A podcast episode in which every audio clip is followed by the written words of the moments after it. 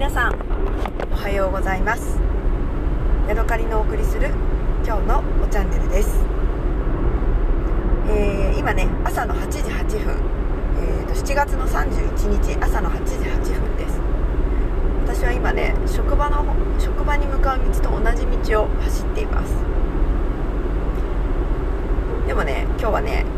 お休みなので、えー、仕事にね行くわけではなくてですねこれからねまた 果物狩りに行こうと思ってこれからね2時間ほど、えー、車をね飛ばしてちょっとね遊びに行くところです。今日はね三木町という、えー、どちらかというとねあの小樽方面だとか日本海側の方までね行って、えー、今日はねさくらんぼとそれからブルーベリーともしかしたらプラムがあるかもみたいなねそんな果物狩り屋さんにね行こうかなと思っています。えー、今年に入ってね2つさくらんぼ狩りに行きましたえーと何日だ？18日に 18?21? えー、まずね芦別町の大橋さくらんぼ園さんに行きましてそれから、えー、総別の、え、高階観光農園さんに行きまして今日はえーとね三木町というところの紅花園なのか高花園なのかなんかそんなような名前のところにね行こうかなと思っているところです。でね、えー、私はねさくらんぼっていうものをね今までねこうなんかあんまり意識して食べたことがなかったんですよね。さくらんぼをお腹いっぱいになるまで食べることなんてね本州のなんだろう岐阜とか滋賀とかに住んでいた中でね、えー、ありませんでした。せいぜいこの手のひらに乗るぐらいのサイズのパックにまあさくらんぼが詰まっていてそれをね家族で分けるとか夫婦で分けるとか。でもそこまでなんか美味しいけど美味しいけどねみたいなそんな感じな感じでえー、て言うのかな。そこまでこう大量に食べたこともないし大量に食べれたら食べたいけどそんなあれだな。やっぱり値段がねするからそこまでこうべる気にならないとかなんかそんなような、えー、感じでね生きてきました。で北海道に来たわけですよ。そしたらねなんかさくらんぼ狩りっていうのがたくさんあるなっていうことに気がつきました。でもやっぱりね今までそんなにさくらんぼを食べたことがないからさくらんぼをいっぱい食べるっていうことにね魅力を感じなかったんです。でもね同じ職場にあの、果物狩りが好きな女性がいたりとか、えー、去年ねあの私はプルームとか、あのソルダムみたいなものが好きなのでプラムとかね。それを目当てで行った芦別町のさくらんぼ園さんであれ？さくらんぼがメインなんだみたいなね。のとかにだんだん気がついてよしじゃあ令和5年はねさくらんぼ狩りをしようということを去年から考えておりましてで今年ねせっせとさくらんぼシーズンね通ってるわけです、えー、この前ね最初に行った芦別町の大橋さくらんぼ園さんなんですけれどもなんかねすっごいたくさんの実がなっていてもう食べても食べても食べきれないぐらい。本当にあの手の届くところにうじゃうじゃさくらんぼがねぶら下がっている状態の園でした。逆にあ、えーと、と総別町の高階観光農園さんは、ま、木の作り方のせいもあるのかもしれないんだけどかなりねあのもう、えーと、シーズン後盤というか、えー、だいぶねあの果物も取り尽くされて上の方のねはしごを登っていかないといけないぐらいの高さのところにしかもう実が残ってなくて。なんていうのかなこう歩きながら次々次々取るっていうわけにはいかないぐらいのねそんなあのさくらんぼの状態でしたただそっちの方がね美味しかったんですよ私が芦別町で食べたさくらんぼは今思えばまだね完熟ではなかった。だいぶ熟してきましたよ。あのよ食べれますよっていうそういう状態でした。特に佐藤錦という、まあ、よくある赤い赤くなる品種ですね。あれはねまだねあの黄色い状態の残っている実がたくさんありました。私がこの前行った高階さんの方はもうそれがね全て全部色づいて真っ赤っかででねあのー、甘さもね、えー、やっぱりねその完熟の方がね美味しかったです。だからすごく取あの上まで行かなくて行かなきゃいけなくて取りにくいんだけれども、えー、頑張ってね頑張ってってこともないけどちょんちょん上まで登ったらもうあとはねお猿さんのように、あの手の届く範囲のねはしごの一番上に座って手の届く範囲の、え身をねもいでどんどん口に放り込む。そんなね感じで、あの楽しめるね。あのさくらんぼでした。であそうか。こんなにね、あの場所が全然違うのでその熟し方とかもねだいぶ違うしその熟す時期っていうのも違うんだなっていうことが分かりました。だから、えー、送別はねもう2日違いでも断然熟していたしそうか24日に行って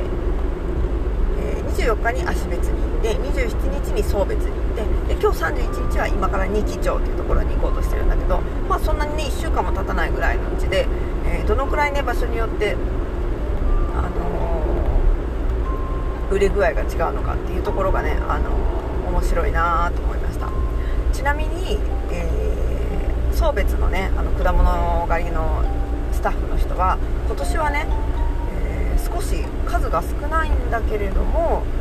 すごく早く熟してですごくね美味しいんだみたいなそんなこと言ってた気がしますね。なのでねその毎年じゃあ7月15から食べられますとかいうことはなく本当にその時期になったらね電話をしないといけないぐらいなねそんな、え勢いのねあの果物狩りシーズンのえ行動を取らないといけないんだなっていうことが分かりました。結構ね果物屋さんもねもうね電話かけてくださいみたいなこと言うんですよね。もうねやっぱり来年とかどうですか？ってね。やっぱね電話かけてもらった方がいいですよって。なんかね私も電話かけるのって申し訳ない気がしちゃうし。それから何ていうのかな。あのね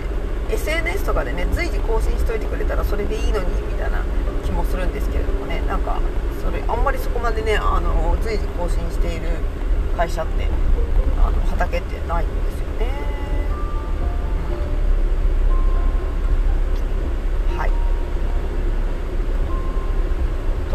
いうわけでねだからあの足別のところはねまだねあれはねあのポテンシャルがね少なかったわけですよ。もう1回行きたいなぐらいに思っちゃってるんだけどでもね3600円をね2回2回払うのってなんか気に食わないなみたいな。そんなにそんなにだし。砂糖錦でもね十分美味しかったんですよね。で合算錦っていうね黄色い、えー、チェリーもねあのすごい美味しかったしでもねあのアメリカンチェリーみたいなねサミットっていうやつがあってねそれもねまたね一味違ってね美味しかったし、ね、また食べたいなーって思う。本当にあれらが完熟の時期に行きたいなと思いますね。ね今日二木町はどうなんだろうね。もうね今日で、えーさくらんぼ狩りは終わりですっていう、ね、ところまで私は今から行こうと思っているので、え、完熟だったりするといいなと思うし、時期がね遅いのでブルーベリー狩りとかプラム狩りもできるっていうことなんでね。まあそれを楽しみに行きたいなと思っています。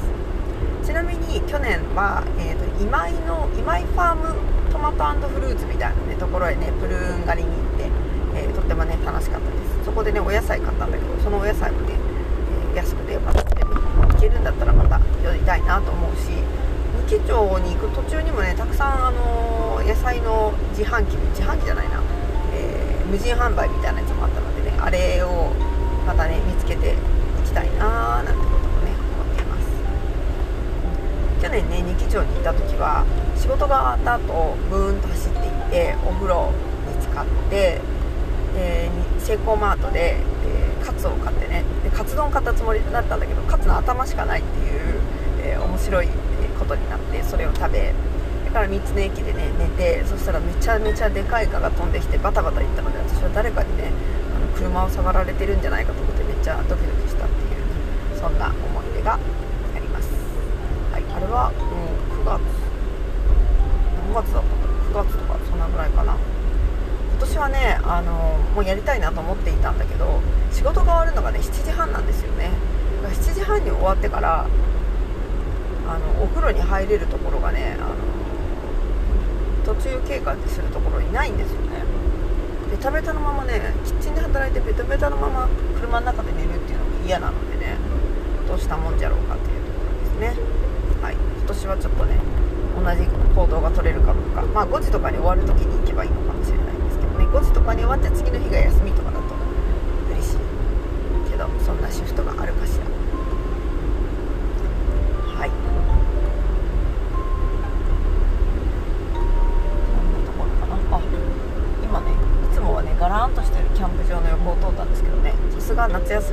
たくさんねあの